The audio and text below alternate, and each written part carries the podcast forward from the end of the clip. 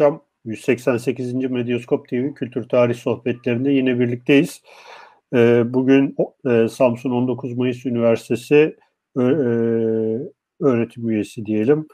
Radyo Televizyon bölümünden e, Uğur Kılınç'la beraberiz. Uğur Kılınç'ın bu, bu akşam yüksek lisans tezi olarak yazdı ama daha sonra Karakum yayınlarından da kitaplaşmış olan bir e, evet e, Ozan gösteriyor. Şöyle, evet.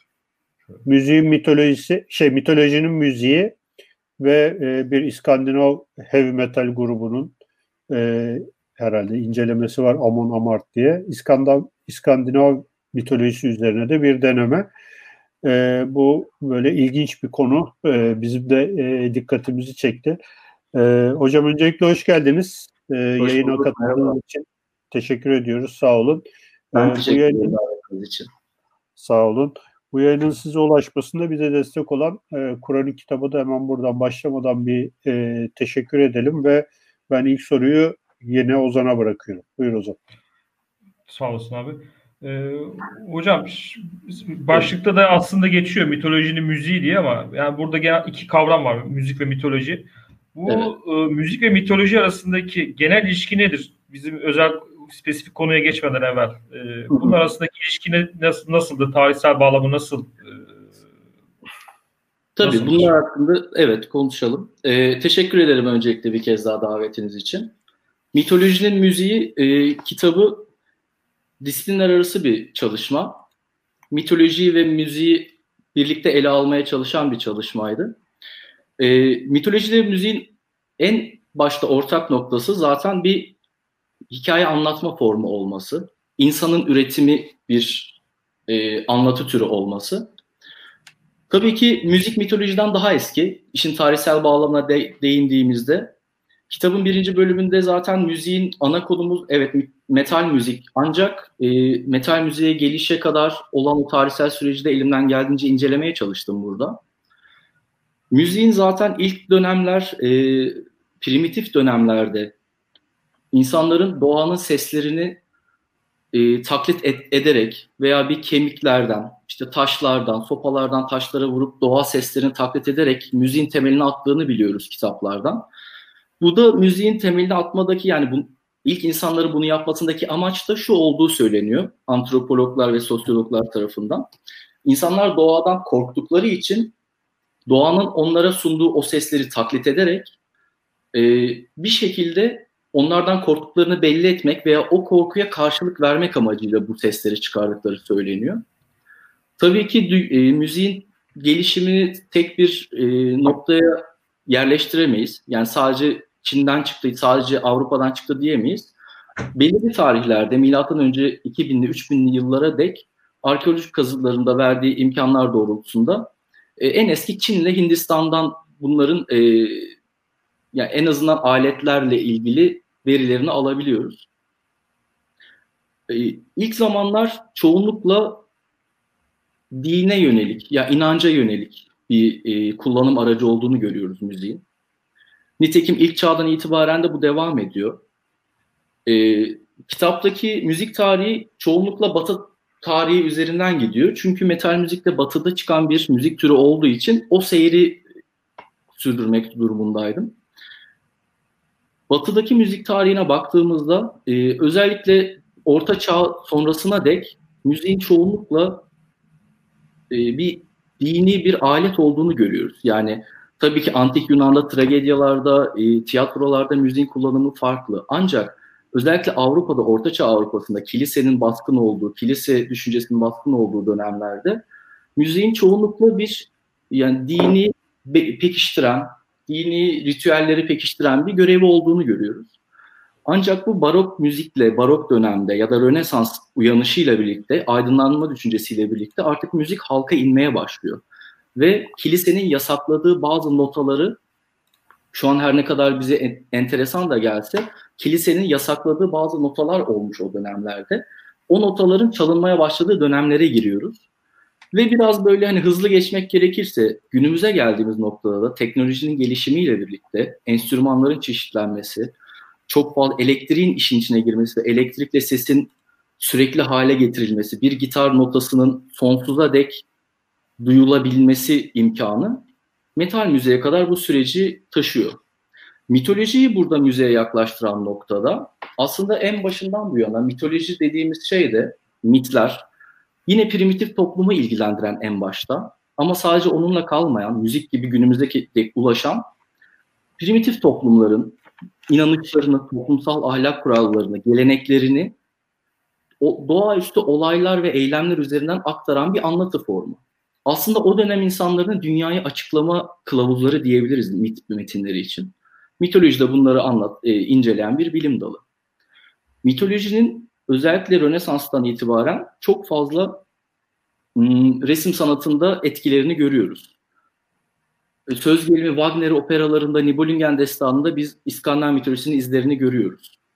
Tabii bunun sanattan önceki döneminde insanların yaşayışına etki eden, toplumsal kuralları belirleyen ritüellerini olduğunu biliyoruz. Bunun da günümüzde e, müzikte en fazla yansılarının olduğu, en fazla etkisinin olduğu türün ben metal müzik olduğunu gördüm. Dolayısıyla mitolojinin müzikle olan bağını sadece Rönesans dönemiyle ya da sadece barok dönemle kısıtlı bırakmamak için nitekim günümüzde bu teknolojinin de ilerlemesiyle birlikte çok farklı hem kaynağa ulaşma konusunda hem de bu küreselleşmeyle bilginin çabuk yayılması konusunda noktasında çok fazla mitolojilerin çok fazla müzik türleri içinde yer aldığını gözlemledim. Ve bunda da en çok öne çıkan metal müzik olduğu için inceleme de, incelemeye değer bir alan olarak gördüm bunu doğrusu. Evet. O bağlamda da İskandinav mitolojisi çokça belirgin ve popüler olduğu için bu çizgide ilerledim çalışmada. Hocam şimdi bu e, siz konuştukça benim e, aklıma geliyor. Bu Wagner operalarında da e, e, bu e, yani klasik müzik e, ana damarında da aslında bu mitoloji çok e, karşımıza çıkan bir şey. E, evet. Özellikle bu e, romantizm döneminde yani e, 19. yüzyılın ikinci yarısından sonraki işte bu romantik dönemde e, müziğin e, ana şeylerinden, ana damarlarından birisi. Şimdi 20. yüzyıla geldiğimiz zaman bu sefer form değişiyor. İşte heavy metal gibi böyle rock müzik gibi bir takım formlar da tekrar karşımıza, tekrar neşet ediyor yani bir anlamda. Bu e, bu müzik türünün bir e, şeyini anlatır mısınız? Yani bu heavy metal e, nedir? Bu mitolojiden nasıl etkilendi? E, burada spesifik olarak bir grup üzerine de e, şey yapmışsınız ama hı hı. E, bu e, çağdaş dünyada yaşadığımız modern e, zamanlarda hala bu mitolojiyle müziğin bu derece e, iç içe geçmesi nasıl oluyor? E, bu heavy metal müzik e, burada nasıl ortaya çıkmış ve bu e, damarlardan nasıl e, etkilenmiş? Tabii teşekkür ederim. Bu tespitiniz çok doğru kesildi. Önce romantik dönemde e, mitolojinin yeniden bir birçok sanat dalında pekiştiğini görüyoruz. Bu aslında her zaman her tarihin her döneminde vardır. Hep bir geçmişe dönüş. Sanatsal formlarda da biz hep böyle sanat çok var olan kaynakları aşıp hep ileriye gidiyor gibi düşünsek de hep bir nostalji, öykünme olayı vardır. Var olan konjektürde geride geçmişteki bir unsuru alıp var olan konjektüre göre tekrar üretip ileri atıyoruz. Söz gelimi gotik edeb, gotik mimari de böyledir mesela. Mimari, gotik mimari orta çağda yıkılmıştır. Ondan sonra tekrar bir uyanış başlamıştır. Edebiyatta da böyle. Mitolojinin resim, müzik ve edebiyatta doğuşu da böyle olmuştur. Mesela dediğiniz gibi romantik edebiyatta da mesela e, şey çoktur. Özellikle Yunan mitolojisini yani Batı edebiyatında çok fazla görürüz. 19. asır edebiyatında, 18. asırda bile görürüz. E, müzik konusunda da yani klasik müzikten sonra e, mitolojinin diğer şarkı e, müzik türlerinde yer aldığını görmedim. Metal müzikte bu ortaya çıkmaya başlıyor. Peki metal müzik nedir? Metal müzik e, İngiltere ve Amerika'da ilk örnekleri İngiltere ve Amerika'da çıkan 1960'ların sonunda aslında yani bu konuda da metal müzik tarihçileri yani akademide de bir alan kuruldu böyle bir kürsü var artık. E, İsveç'te var sanırım Amerika'da var metal heavy metal kürsüsü. Akademide de yer aldığı için böyle tarihçiler bu konuda bir şeydir. E, tam anlaşmaya varamazlar.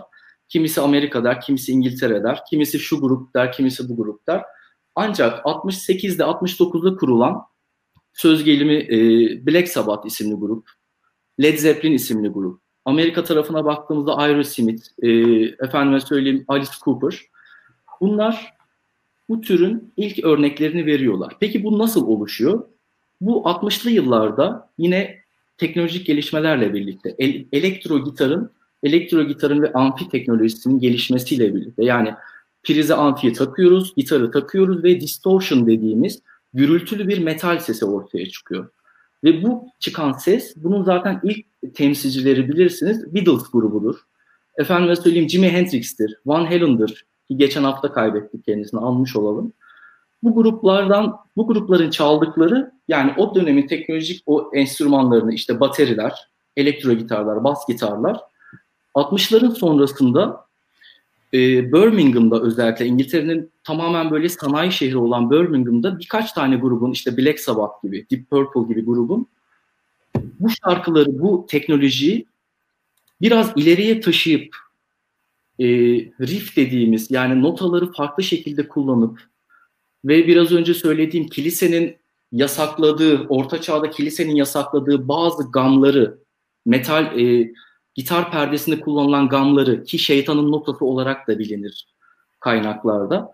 Bunları kullanan ilk grup Black Sabbath'tır. 1970 albümündeki Black Sabbath isimli şarkıda kullanmıştır. Ve bundan sonra gerçekten metal müzik o gruptan itibaren hem Amerika'da hem İngiltere'de bir baş kaldırının, bir e, yeniliğin ama popülerleşmeye çabalayan bir kültür olarak değil de alt kültür olarak belli bir kesimin e, parçası haline gelmiştir. Tabii 60'ların sonu deyince de şuna da dikkat çekmek lazım. Bu hani 60'lardan itibaren cinsel devrim dönemi, Amerika'daki bu hippie hareketi bunların da tam böyle sonlanmaya başladığı, hani onların artık çıktılarını görmeye başladığımız dönemler. Metal müzikte böyle bir dönemde kasvetli İngiltere'den, Amerika'nın ırkçı sorunlarıyla cebelleşen bir toplumun artık e, bazı konuların çözülmeye başladığı veya daha fazla politik sorunların ortaya çıktığı bir dönemde bir asi bir alt kültür hareketi olarak ortaya çıkmaya başlıyor. Ancak metal müzik e, sadece rock and roll'la veya bir tane gitarın distortion, kirli tonu e, üretmesiyle kalmıyor. Ve 1980'lerde bu gruplar çoğalarak metal müzik altında çok farklı alt müzik türleri ortaya çıkarmaya başlıyorlar. Söz gelimi thrash metal diye bir alt tür çıkıyor. Slayer isimli bir grup tarafından. 83'te 84'te Venom adında bir grup black metal'in öncüsü olacak şarkılara imza atıyor. Peki bu şarkıların veya bu metal türlerin alt türleri neye göre belirleniyor derseniz e, kullanılan ekipmanların çeşitliliği, kullanılan ekipmanların diyelim bir gitar varken Venom iki gitar kullanıyor. Distortion'ını yükseltiyor, azaltıyor, sesleriyle oynuyor ve metal müzikte bunu sağlayan şey de kesinlikle müzik teknolojisindeki gelişmeler. Öte yandan metal müziği diğer müzik türlerinden farklı kılan şeylerden bir tanesi e, liriklerin, şarkı sözlerinin tamamen hmm, nasıl söyleyelim yani aşktan ibaret olmaması.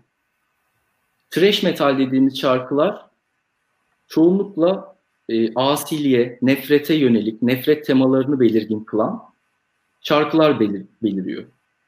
E, Venom'da black metal şarkılarında çoğunlukla e, dine bir saldırı görüyoruz ilk dönem şarkılarda. Dini, daha doğrusu yani dini sorgulayan, daha felsefik, felsefe için ezoterik boyutlarıyla ilgilenen şarkılar görüyoruz. Ve buradan, bu çeşitlilikten bir ağaç dallanıp budaklanmaya başlıyor. Gotik metal çıkıyor. Gotik edebiyattan, eserlerden esinlenerek yapılmış melankolik şarkılar ortaya çıkıyor. Ve 84-85 senesinde Bathory adlı bir İsveçli metal grubu e, ilk kez Vikingleri tarihi bir e, tarihi bir olguyu şarkılarına dahil ediyor. Metal müzik şarkılarına. Vikinglerle ilgili bir şarkı yazıyor. Şarkıyı içinde Odin'in adı geçiyor.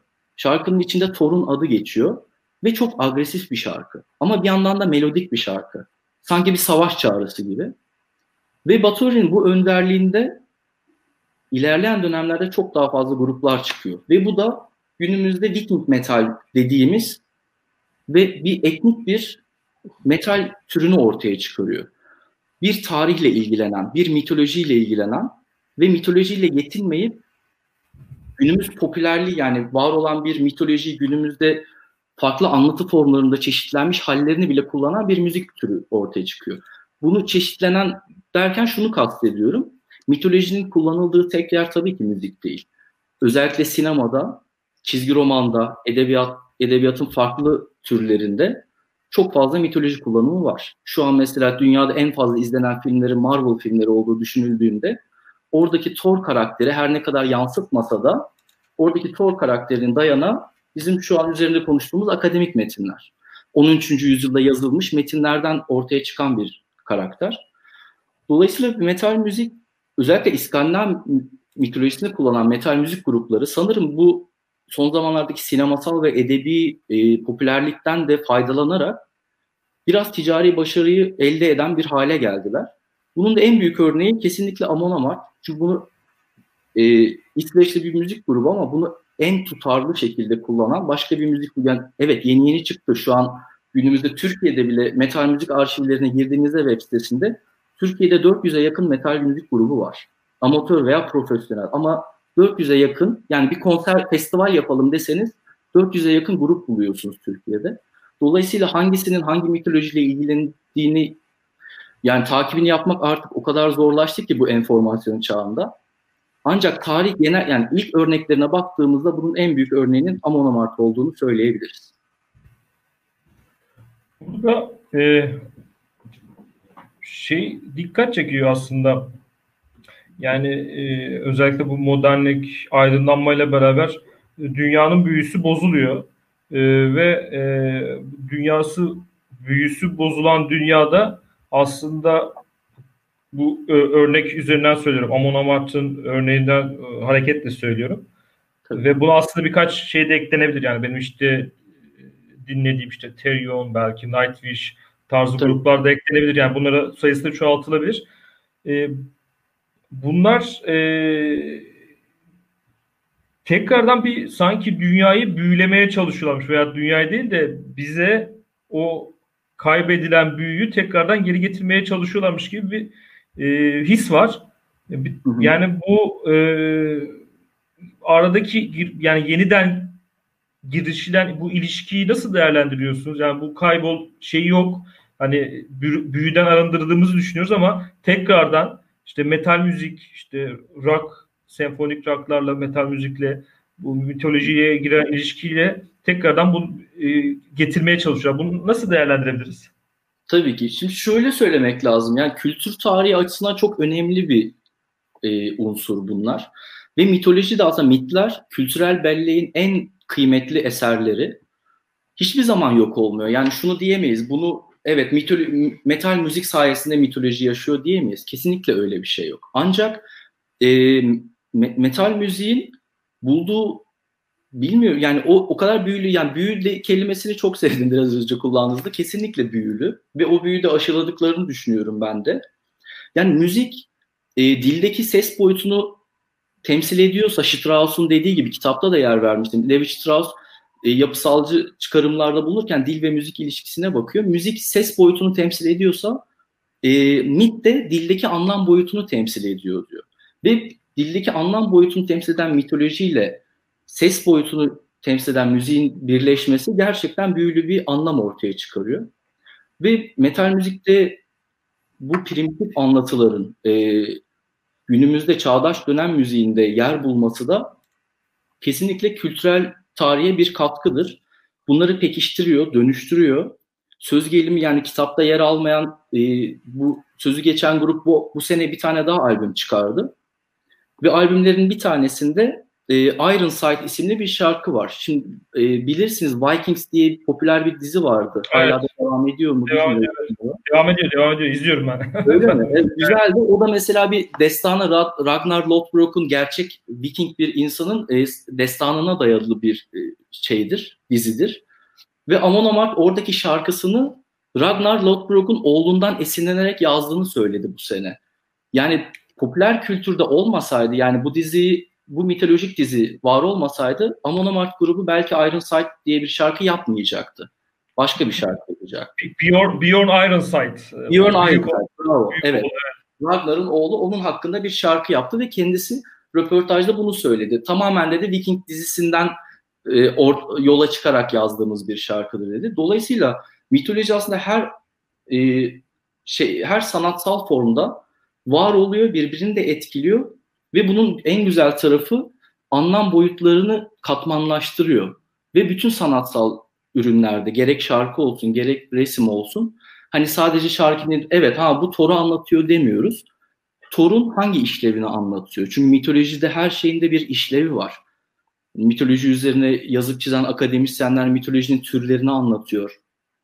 İşte işlevlerini anlatıyor. Yani doğduğu dünyayı anlatan mitler var. Veya e, savaşı anlatan mitler var. Tanrıları öldükten sonra neler olacağını anlatan mitler var. Çünkü nihayetinde bunlar e, eski dönem insanlar, antik dönemdeki insanlar için bir kutsal kitap görevi görüyor. Özellikle İskandinav mitolojisi üzerinden konuştuğumuzda 8. yüzyılda 11. yüzyıl arası yaşayan Viking halkının bizim şu an kültürel bir değer olarak gördüğümüz bütün bu e, metinleri bir din olarak inandığını görüyoruz. Danimarka ve İzlanda'da yapılan arkeolojik kazılarda gündelik e, eşyalarda, bardaklarda, içki boynuzlarında e, Thor bereket versin, Freya içkilerimize bereket versin diye yazılar, rünler kazınmış. Yani biz şu an Freya dediğimiz Freya bereket tanrıçısı diye isimlendiriyoruz ama o dönemler bunlar tapınılan, kurban verilen ve onların adı haykırılarak savaşa girilen isimler olmuşlar. Özellikle Amon Amart'ın yani gerek şarkılarında gerekse sahne şovlarında e, görselliğine önem vererek bu savaş sahnelerini yeniden canlandırması, şarkılarında var olan mitolojik bir öyküyü anlatması bence yani e, kendi tarihlerini çünkü yani İsveçli bir müzik grubu olduğu için kendi tarihleri için yani ben onları bir hikaye anlatıcıları olarak görüyorum. Yaptığım röportajda onu söylemiştim. Peki hocam ben şimdi siz söylerken e, şu da şunu da düşündüm ama yani aslında bir e, mitoloji mitolojiyi anlat ve hatta mit işte efsane bunu anlatan insanla kaim. Yani bir e, işte Türkçeleştirirsek bunu bir ozan bunu söylüyor. İşte evet. elinde sazı yahut da elinde liri neyse.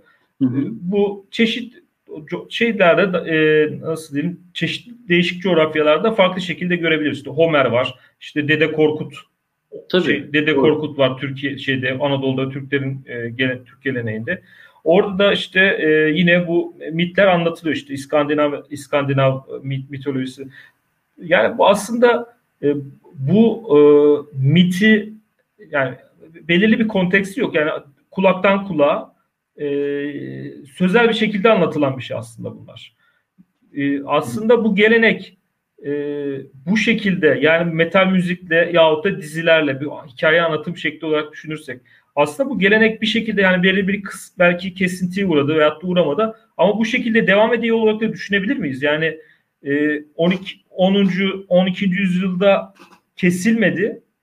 Şu anda da devam ediyor. Yani illa işte e, Semitik tek tanrılığa mahkum kalan bu dünyada belki de e, bu paganik ögeler kendini farklı bir şekilde tezahür gö- gösteriyor, tezahür ediyor ve bu şekilde devam ediyor. Aslında biz tabii, sanki tabii. kes kesinti varmış gibi düşünüyoruz ama aslında belki kesinti yok. Hani e, o gelenek içinde e, sadece usul olarak değişiyor ama e, verilen mesaj, e, anlatılan o e, dünya, kainat e, hı hı. Amon Amart'ın dilinde yahut da işte Viking dizisini çekenlerin e, kamerasında veyahut da vizöründe ortaya çıkıyor. Bunu nasıl değerlendirirsiniz? Ya bu tabii, süreklilik mevzusunu, mevzusunu. Çok haklısın. Ya burada İskandinav mitolojisi e, çok enteresan bir e, veri barındırıyor aslında bu kaynak ve süreklilik konusunda. Şimdi e, İskandinav mitolojisi Viking İskandinavya'da yaşayan yani İskandinavya dediğimiz İsveç, e, Norveç, İzlanda, Danimarka bölgesinde yaşayan Viking halkının anlatıları demiştik ya. Ancak şöyle bir şey var. Mitolojilerin pek çoğu sözlü anlatı türü, sözlü anlatı formudur. Yani dilden dile aktarılmıştır. Ve Vikingler çok fazla yazılı eser bırakmadıkları için çünkü Vikingler yaşamlarının çoğunu tüccarlıkla ve askerlikle işte yağmalarla geçirmiştir.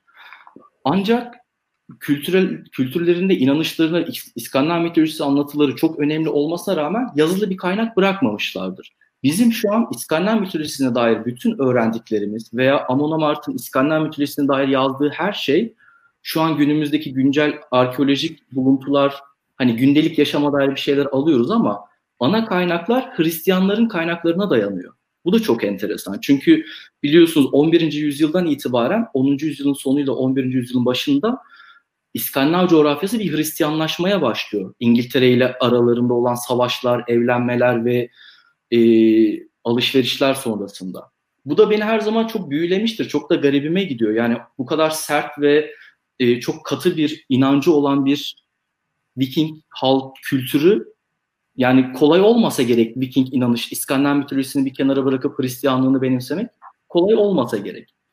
O bağlamda yani ona dair tarihsel kaynaklar yok. Hani belki de Vikinglerin bir şeyleri, kaynakları vardı da Hristiyanlar mı onları çarpıttı bilmiyoruz ama şu anki okuduğumuz bütün her şeyi biz 13. yüzyılda Nazım Eda ve Nesir Eda adı verilen iki tane kaynaktan bir de yine 13. yüzyılda pardon 13. yüzyılda değil ondan daha önceki dönemlerde e, İskandinav krallarına ve soylularına yazılan övgü dolu şiirlerden öğreniyoruz.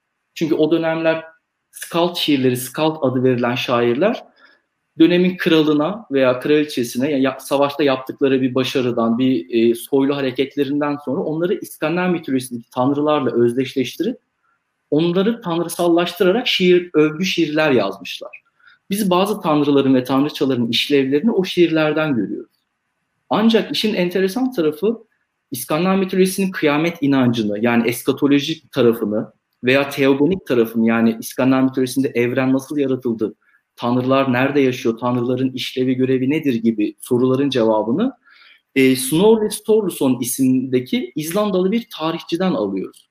O tarihçi 13. yüzyılda e, kendisi aynı zamanda politikacı, tarihçi kendi Hristiyan öğrencileri şiir yazma sanatını öğrensinler, bu alanda ilerlesinler diye İskandinav mitolojisine dair metinleri derletiyor. Bizim elimize gelen bütün şeyler buradan çıkıyor. Yani bunlar da san, sanıyorum İngiltere'deki e, müzede, Britanya'da Britanya Müzesi miydi? Adını anımsayamıyorum. Orada o kraliyet el yazmalarıyla nesir edalar. Burada sanki bir öğrenciye öğretir gibi İskandinav mitolojisindeki tanrıların isimleri geçiyor. İşte Thor şudur, Odin budur, dünya şöyle meydana gelmiştir. Bunlar hep soru cevap şeklindeki metinler. Ve bunları e, yazıya geçiren kişi bir Hristiyan. O bağlamda süreklilik konusunda çok haklısınız. Yani ve var olan o anlatıyı kimin sürdürür de çok önemli. Şimdi mesela Vikinglerin kutsal inançları, metinleri, toplumsal yaşamları bir Hristiyan anlatısının üzerinden gidiyor. Ancak bu demek değildir ki hani Amon evet İsveçli bir grup. Kendi yerel anlatılarını işliyor.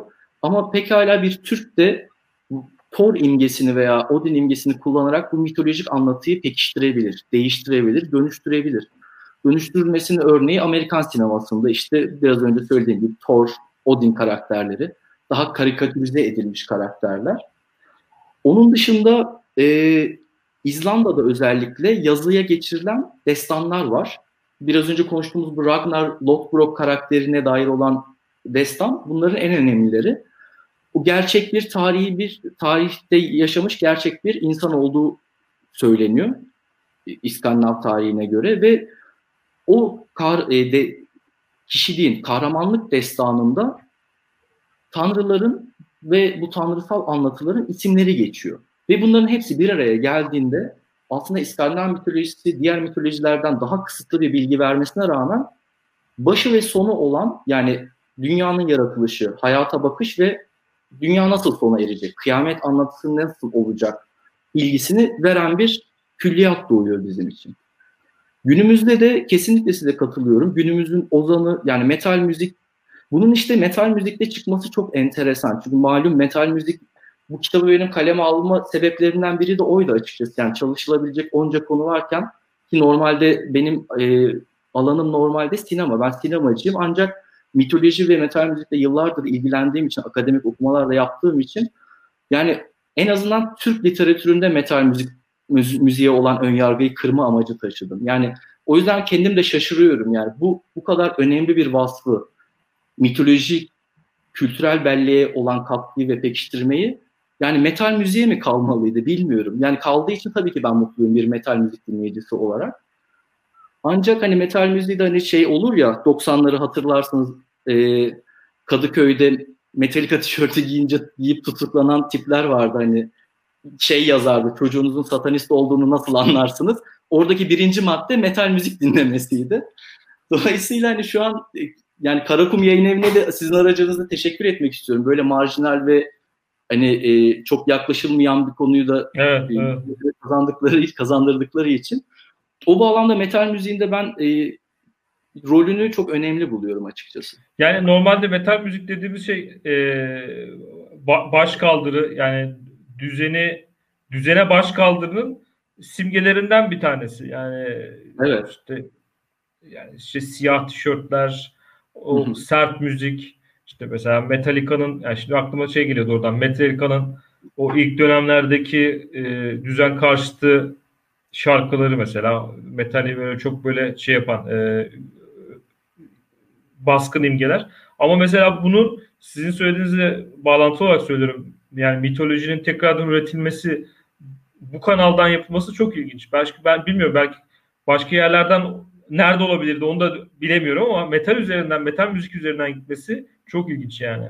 Kesinlikle, kesinlikle öyle. Yani e, metal müzik tarihi içinde de evrile hala evrilmeye de devam eden bir tür. Dediğiniz gibi ilk zamanlar 60'ların sonunda Led Zeppelin'lerle, Black Sabbath'larla çünkü özellikle Black Sabbath'ın şarkı sözlerinde ve e, notalarında o asiliği, o isyanı görüyoruz.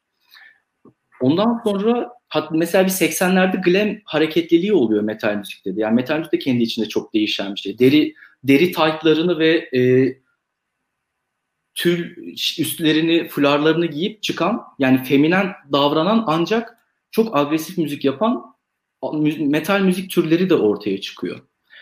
Onun dışında mesela ne bileyim black metal deyince insanlar sanki black metal müzikleri sadece işte e, kiliseleri yakalım ve şeytanı övelim, satanizmi övelim gibi bir şeyi var sanıyorlar ama bunlar kesinlikle ön yargı. Metal müziğin yani önemli taraflarından bir tanesi de gerçekten içinde çok fazla tarihi ve e, edebi birikim barındırması. Yani gerçekten özellikle Lovecraft, gotik edebiyatın öncülerinden, Amerikalı öncülerinden Lovecraft'ın, Edgar Allan Poe'nun bir sürü öyküsünün metal müziklerde adının geçtiğini, o konuların işlendiğini görürüz. O yüzden mitoloji de bu bağlamda herhalde çok fazla tutuluyor. Çünkü sadece İskandinav mitolojisi de değil. Yani Mısır mitolojisi de şu an çok popüler.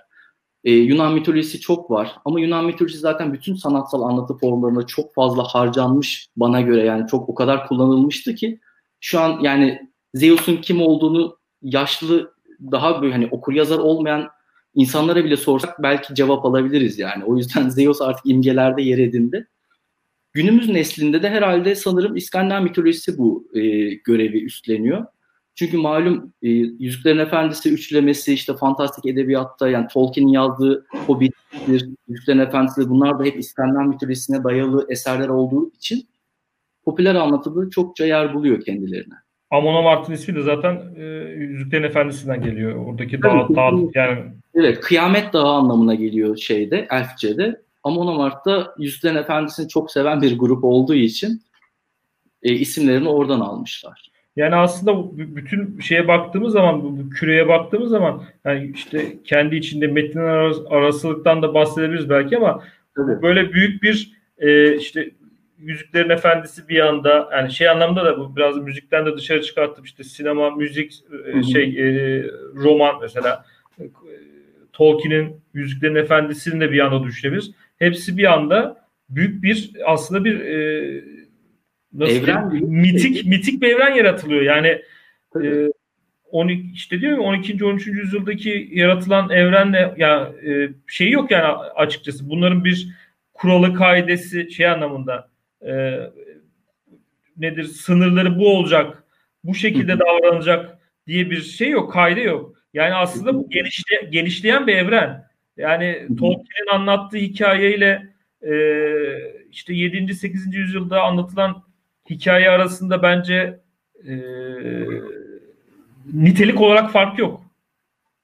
Yani katılıyorum, katılıyorum. Doğru söylüyorsun. Amon, Amon Amart'ın yaz şarkılarının sözleri veya oya attığı imgelem e, arasında bence bir fark yok yani. Biz hep şey düşünüyoruz.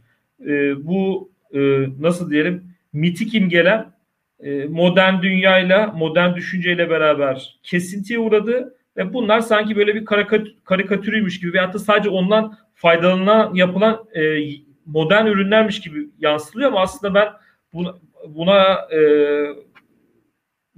yani pek şey yapmıyorum, e, yanaşmıyorum. E, hı hı. İleriye doğru farklı bir şekilde gidiyor.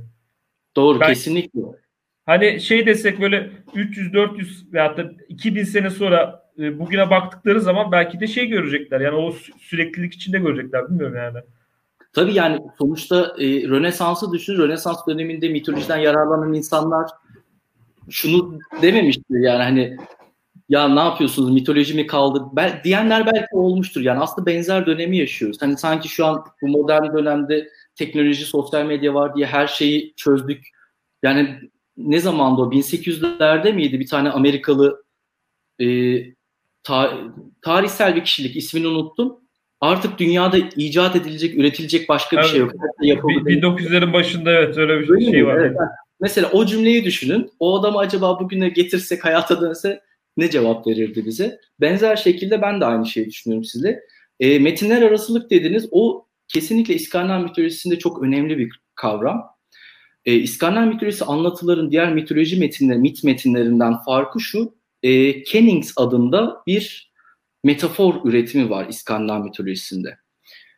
E, bunlar destanlarda da geçiyor. İzlanda'da, Danimarka'da yazılan destanlarda da geçiyor. Ve şöyle bir gerekliliği var. Aslında hani şu an medya okur yazarlığı diye bir kavram var ya. Medya okur yazar yani medyayı bilmek, işte kaynakları sınamak, beş farklı, iki farklı kaynaktan en az ne okuduğunu bilmek, ne gördüğünü bilmek. İskandinav mitolojisinde aslında bunun primitif bir örneği var. Kenings denilen şeyler bir kelime grubu ve o kelime grupları İskandinav mitolojisindeki bir hikayeye tekabül ediyor. Sembolik bir anlam. Örneğin e, Susamur'un fidyesi diye bir şey var. Susamur'un fidyesi aslında Freya'nın Loki e, düzenbaz ve kötülükle temsil edilen tanrı Loki'nin bereket tanrıçası Freya'nın saçlarını kesip altından olan saçlarını kesip götürmesini anlatıyor. Yani o hikayeyi anlatıyor. Sırf Susamur'un fidyesi iki kelimede mitolojik bir hikaye barındırıyor. Bu Kennings adın veriliyor buna da. Yani İskandinav mitolojisi Viking dönem döneminde bile kendi anlatılarında metinler arası okuma gerektiren bir metin ortaya çıkarmışlar. Bu bağlamda e, metal müzikte de bunları çok görüyoruz. Amon Amart'ın şarkılarında çok görüyoruz. Dolayısıyla bu hem aslında yani med, tıpkı işte dediğim gibi medya okur yazarlığı gibi entelektüel süreci şeyi de biraz seviyeyi de biraz yukarıya çeken bir şey. Yani hiç İskandinav mitolojisi metni ana hatlarıyla bile okumayan birisi Amon Amart'ın şarkı sözlerini çıkarsak yani anlamakta, algılamakta çok zorlanabilir. Çünkü orada geçen tarihsel kişilikler var, tanrı isimleri var ve bir olay anlatılıyor. Mesela Hermot'un Hele yolculuğunu anlatan bir şarkısı var. Orada Balder'in adı geçiyor, Tanrı Balder'in adı geçiyor. Mesela Hel dediğimiz şeyin aslında İskandinav mitolojisindeki cehennemi temsil ettiğini bilmezsek o şarkının aslında cehenneme bir yolculuğu anlattığını algılamayabiliriz. O bağlamda diğer mitolojilerden biraz daha e, metinler arasılık çabayı, metinler arası çabayı ve metinler arası ilişkileri gerek, kurmayı gerektiren bir anlatıdır e, İskandinav mitolojisi. Ben soracağım. tamam ben sustum. o, o da sürekli araya girdiği için bölmek istemedim. Aa tamam pardon. tabii, tabii onun, onun saç kesimi bu programa çok uygun. O yüzden edemiyorum yani. E, hocam şimdi bu e, bir, bir katkı yapmak istiyorum. E, bu e, Vikinglerin Hristiyanlaşması çok sıkıntılı olmuştur muhtemelen e, dediniz. Bunun Hı. İstanbul'da bir izni var. E, Ayasofya'nın üst katında e, bir Viking runik kazısı, e, bir yazısı vardır. E, bir grafiti. Doğru. Burada Havdan buradaydı diye yazıyor. E, Bravo. Ben söyleyecektim. iyi hatırlattınız. Viking Doğru. savaşçısı. Hı-hı. Muhtemelen tabiat adamı e, işte yani bir şekliyle e, Hristiyanlaşmış ama e, ayin sırasında çok sıkıldığı çok belli. Yani o e, işte Orta Çağ Bizans ayini vesaire adam orada can sıkıntısından ne yapacağını şaşırmış ve hani biz ben öğretmenlik yaptım e, canı sıkılan öğrenci sırayı kazır bizde. E, aynı şey orada da olmuş. Yani e, bu, bu kavimlerin e, tek tanrılı dinlere geçişi o kadar da kolay olmuyor. E, e, işte bizim Türklerin şamanizmden Müslümanlığa geçişi de aslında o kadar hani kolay süreçler değil. Bir hı hı. E, şey yapıldığı zaman bunu bir cep olarak hani bir e, hatırlatmak istedim. İkincisi yani bu şimdi siz konuşurken devamlı aklımın ucundan şunlar geçti. Biraz serbest e, kitabın dışında da şey yapmak istiyorum. Ya bizim e, sonuçta e, bir e, Anadolu Rak diye bir şeyimiz var ve bu Anadolu. Rak e, akımı aslında çok büyük e, ölçüde işte Anadolu'nun bu efsaneleri, söylenceleri, biraz mitoloji yani e, bunların harmanlandığı bir şey. Tabii bu çok böyle heavy metal'e doğru falan filan şey yapmamış, evrilmemiş ama 1960'larda böyle kendin, kendince özgün bir iş yapılmaya çalışılıyor orada. İşte Barış Manço'ların falan yaptığı gayet böyle mistik e, şarkılar falan vardır. Yani bu e, burada hani aslında bizim işte bu Gılgamış, Dede Korkut e, destanlarıyla işte e, hemhal olan bir e, müzik geleneği en azından kısmen başlamış ama hani bugüne çok fazla bunun çok e, yansımasını göremiyoruz. Bir kıyas yaparsak eğer hı hı. E, yani e, işte İskandinavya'daki ve Türkiye'deki yani bildiğiniz kadarıyla tabii yani bu biraz kitabın dışında bir şey. E, biraz hani Türkiye'ye de bağlamak istiyorum ben bu mevzuları. Hı hı. E, çünkü bu alan önemli bir alan. Yani e, bu mit, e, mitoloji, Türk mitolojisi, işte Anadolu'daki di- diğer kavimlerin birçok mitolojisi var. Bu mitolojilerin e, bir malzeme olarak müzik alanında kullanılmasında e, siz ne gibi imkanlar görüyorsunuz mesela Türkiye'de? Hı hı. Tabii şimdi dediğim gibi bu eminim şu an Türk mitolojisini doğrudan yani Amon gibi şimdi e, İngiliz metal müzik tarihinin başında anlatırken değinmiştim ya hani ilk Vikinglerin adını geçiren Bathory adında bir grup vardı diye ama sadece bir deyini olarak geçiyor. Ancak Amon Amarth doğrudan İskandinav mitolojisi üzerine temellenen bir grup. Ee, 80'ler 90'lar boyunca tamam doğrudan Türk mitolojisi üzerine temellenen ben bir grup görmedim okumalarımda. Adını geçiren tek tük vardır tabii ki. Ee, dediğiniz gibi eskilerden Erkin Koraylar, Moğollar, Barış Mançolar yani bütün diskografisini didik didik etsek illa çıkar.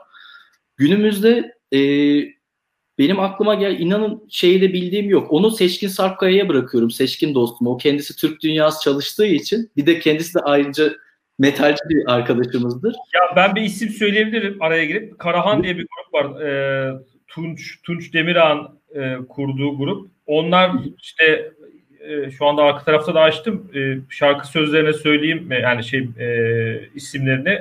İşte Gökyüzünün Çocukları, e, Sürüden Ayrıl, Kültigin, Ondan sonra Teng, Tengri, Tengri Kelti yani işte şey Mankurt diye böyle e, şarkıları var. Ona da selam selam söyleyeyim buradan. E, adından almadan geçmeyeyim. E, böyle bir grup var mesela hani Tabii. çok güne...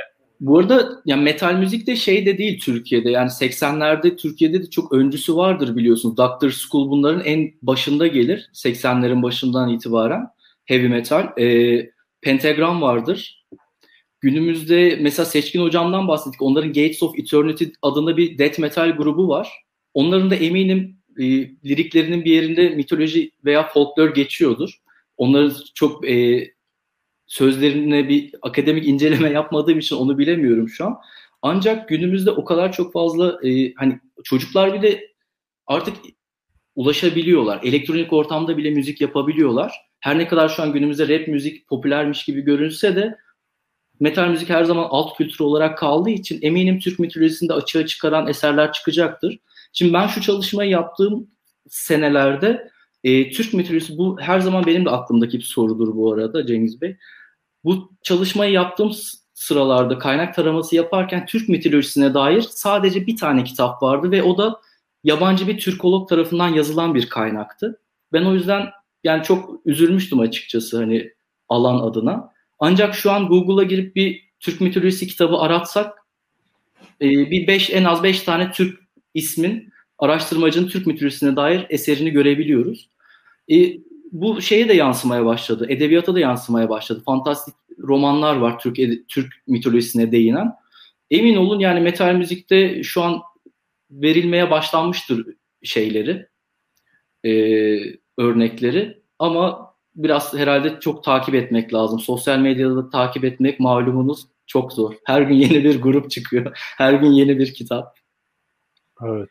Şimdi şey deyince rap, rap deyince bir de 1980'lerin e, sonunda 90'larda falan hatırlarsınız. Ee, abi sen daha iyi hatırlarsın. Bu asit asitçi misin, e, metalci misin ayrımı vardı. evet, evet. Yani şu anda mesela şey e, yani asidin devamı diyebileceğimiz bu rap müzik e, daha böyle işte o da bir underground gidiyordu Türkiye'de ama bu YouTube'un vasıtasıyla e, sanki daha böyle ana akıma oturmuş gibi e, bir e, görüntü veriyor. Metal metal biraz daha böyle şeyde underground olmaya devam ediyor herhalde. Hı hı. Öyle bir çok doğru söylüyorsun. Beni şaşırtan şeylerden biri de e, tıpkı punk müzik, e, rap müzik, metal müzik bunların hepsi aslında politik söylemleri de olan çok politik bir e, anlatıyı barındıran formlardır ve popüler olması da beklenmez. Günümüzde dediğiniz gibi çok farklı hani bu konjektürde rap'in popüler olması da o da ayrı tabii. Rap müzikle ilgilenenleri ilgilendiren bir tartışma. Hani rap'in içi boşalıyor mu, ne anlatıyor, neleri konuşuyorlar onları da incelemek lazım. Ancak metal müzikte şuna değinmek isterim. E, metal müzik kültürü de dünyada kendi e, evrenini yaratabilmiş bir kültürdür. Örneğin Almanya'da Hanover kentinde her sene bir metal müzik festivali düzenlenir. Wacken adında. 90'lardan bu yana. Ve her sene en az 50 bin kişi katılır dünya çapından. Türkiye'den bile yüzlerce insan gidiyor. İsveç'te bir tane vardır Grasspop Festivali 96'dan bu yana yapılan ve 2013'ten bu yana da Hellfest Fransa'da yapılır. Bu kesinlikle yani böyle insanın insanların bebekleriyle, çoluğuyla, çocuğuyla gittiği bir ortam. Hani metal müzik deyince sanki işte kafa sallanıyor, ortalık kırılıyor, yıkılıyor, herkes alkol tüketiyor gibi bir e, önyargı yine var ya. Onu da yine kırmış olalım. Çünkü yeri geliyor folk metal diye de bir tür var biliyorsunuz. E, 2013 2014'tü galiba. Fin bir metal folk metal grubu geldi Korpiklani isminde İstanbul'a. Hiç tanımadığımız insanlarla halay çekmiştik Fince şarkılarda. Yani bu işte müziğin büyüsüdür. YouTube'da bulabilirsiniz videolarını. Çok da enteresan bir gündü yani. Hiç tanımadığımız insanlarla kendi dansımızı Finlerin Fince şarkılarına, metal şarkılarına uyarlamıştık. Onlar, açıdan... Onlarla hemşeriyiz dedi olsa. Halay bir yerden tutar. tabii tabii kesinlikle. Öyle yani metal müzik şu an e, mitolojinin temsilcisi diyebiliriz müzik alanında. Evet hocam. Ee, Ozan senin soracağım. Abi şey var bir de e, bir, bir, bir şeylere bir soru daha sorup e, ben şeyi bir dolduracağım e, soru hakkımı. Peki bu görsellikle yani özellikle siz tabii kitapta da Amon Amart'ın e, e, albüm kapaklarını değerlendirmişsiniz ama onun haricinde mesela bu konserlerde verilen e, daha doğrusu konserlerde yapılan sahne şovları Evet. Bir, bu bir görsellik var. Bunu nasıl değerlendiriyorsunuz? Yani bu ben yine şey gibi düşünüyorum ama böyle bir teatral hava yani bu mitik e, şeyi ambiyansı tekrardan yaratıyorlarmış gibi bir his var. Yani birkaç Tabii. böyle ben de katıldım. Yani e, Amon Amarth dinlemedim ama mesela Terion dinle, dinlemiştim. Veyahut da e, şeyi mesela çok farklı bir durum ama işte e, Roger Waters'ın Wall konserini evet. dinlemiştim şeyde. Hı E, açık açık açık havada. E, orada mesela o yaratılan o mesela duvar ingesi duvar ingesi geçiyor biliyorsunuz şarkıyı hep biz biliyoruz albümü hepimiz biliyoruz. O duvarı tekrardan örüp, örüp arkasında kalıp ve onu tekrardan ikinci işte e, albüm şeyin e, konserin ikinci bölümünde tekrardan yıkıp o şeyi yaratmaları, o e, imgeyi yaratmaları, o görsel şov. Bunları nasıl değerlendiriyorsunuz? Tabii şöyle Aman Amart'ın burada e, önemli taraflarından bir tanesi de yani sadece şarkılarında tanrıların isimlerini veya öykülerini anlatması değil, konserlerinde de o savaş halini yani so- çoğunlukla albüm isimlerine baktığımızda genellikle işte şu, şuna da değinmek isterim en başta bu konuyu anlatmadan önce. E, tanrılardan yani İskandinav mitolojisindeki panteonda yer alan tanrılardan bazıları diğerlerinden daha önemli. Bunlardan bir tanesi Odin, baş tanrı. Bilgelikle ilişkilendirilir. Thor var, savaş tanrısı. Yani Vikinglerin savaşta kendilerine yardım ettiğini düşündükleri tanrı. Freya var, bereket tanrısı. Ve Amon Amart'ın Freya'ya, e, Thor'a ve Odin'e çok fazla değer verdiğini görüyoruz ve Vikinglerin savaşçı kimliklerini öne çıkaran ve tarih ulus bilincini yücelten şarkılarını görüyoruz çoğunlukla. Ve bunları da desteklemek için e, sahnelerinde o şarkının teması neyse diyelim bir Viking'in şundan örnek vereyim. E, grubun Warriors of Miglagard diye bir şarkısı vardır. Miglagard Vikinglerin eski İstanbul'a verdiği isimdir. Yani Miglagard, Konstantinopol'a e, Miglagard diyorlarmış şey e, Vikingler. Ve sanırım 800'lü yıllardaydı. Viking imparatoru para karşılığı onları kendisini koruması için, savaşa katılması için bir grup Viking kiralıyor. Savaşçı Vikingler. Ve tarih metinlerde de şöyle geçer. Savaşta öyle bir an olmuş ki imparatorun kendi askerleri kaçmış ama o Vikingler çok kayıp zayiat vermelerine rağmen imparatoru koruyup sözlerini tutup altın dolu e, şeyleriyle, gemileriyle İsveç'e geri dönmüşler diye. Mesela bu hikayeyi anlatan şarkısıdır adı geçen şarkı. Bu şarkıyı söylerken Amon Amart da İstanbul'u çok sevdiği için grupla ilk kez İstanbul'da bunu sahnelemişti şarkıyı. Ve o gemiyi yerleştiriyorlar. Ee, şarkının sonunda zaferlerini kutlamak için Vikinglerin içki boynuzları, arkeolojik kazıların da gösterdiği içki boynuzları var. Boynuzları oyarak içine içki koyup içtikleri. Onları kullanıyorlar.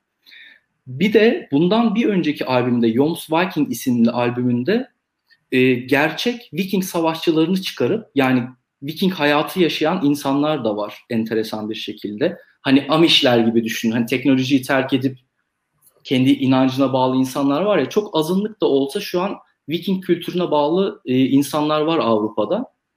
Yoms Viking İskandinav tarihinde e, kadınların ve çocukların yer almadığı tamamen savaşçılardan oluşan paralı asker birliklerini temsil ediyor. Ve Yoms Viking, kendine Yoms Viking diyen ve sabah akşam Viking gibi yaşayıp birbiriyle savaşan, e, dövüş sanatlarında ustalaşan insanlar varmış ve Amon Amarth bunlarla iletişime geçip bu en büyük Wacken konserlerinde onları çıkarıp savaş şarkıları söylerken insanlar da orada Viking kıyafetlerini giyerek bir gösteri yaptılar. Savaş gösterisi yaptılar. Yani Vikingleri nasıl savaştığını gösterdiler. Bu işte işin hakikaten biraz da şey de boyutu yani bir tiyatro tarafı da var. Ancak o an yani Amon konserindeki deneyimlerimden gördüğüm kadarıyla orada Thor'un e, sembollerinden biri olan e, çekicini kaldırıp yere vurunca ortaya çıkan ses ve Thor'un adını haykırarak şarkıyı söylemesi o an gerçekten insanı ben şu an Vikinglerin yer aldığı bir savaşın içindeyim edası uyandırıyor. Bu aslında Mehter Marşı gibi bir şey bana sorarsanız. Yani Mehter Marşı savaşa giderken söylerlermiş ya. O yüzden metalciler met, o konseri dinlerken kafalarını sallamaya başlıyorlar. Enerjilerini atmaları lazım çünkü. Ver Mehter'i. yani kültürel belleği pekiştiren şeyler bu görsellik. Evet, kesinlikle. Hocam çok teşekkür ederiz. Bugün böyle ilginç bir yayın oldu. Bizim için de öyle. Ee, Seçkin Hoca'yla da yaptığım, yaptığımız yayın da böyle çok güzeldi. Ee, öyle mi? Seçkin e, Sakkaya'yla da e, yaptığımız yayın böyle. Ona selam söyleyelim buradan. Selamlar Seçkin Hocam. İran vesaire üzerineydi. Hocam e, tekrardan e, teşekkür ediyoruz. Ben çok e, teşekkür ederim davetiniz için. Doktora tezinizden sonra tekrardan e, sizi davet etmek isteriz. Memnuniyetle, memnuniyetle. Siz şu e, şeylerinizi e, süreçlerinizi atlattıktan sonra. O zaman da korku sineması konuşuruz istersen. İnşallah. Vampirler üzere. Vampirler, vampirler üzerine konuşuruz. Vampir bizim işimiz. Peki. E, yavaş yavaş kapatalım. E, 188. yayınımız bu akşam burada sona eriyor. E, bugün e, konumuz Uğur Kılınç'la e, güzel bir yayın gerçekleştirdik. E, bize bu yayında destek olan e, Kur'an kitabı da tekrardan e, teşekkür etmek istiyoruz. Hepinize iyi akşamlar diliyoruz.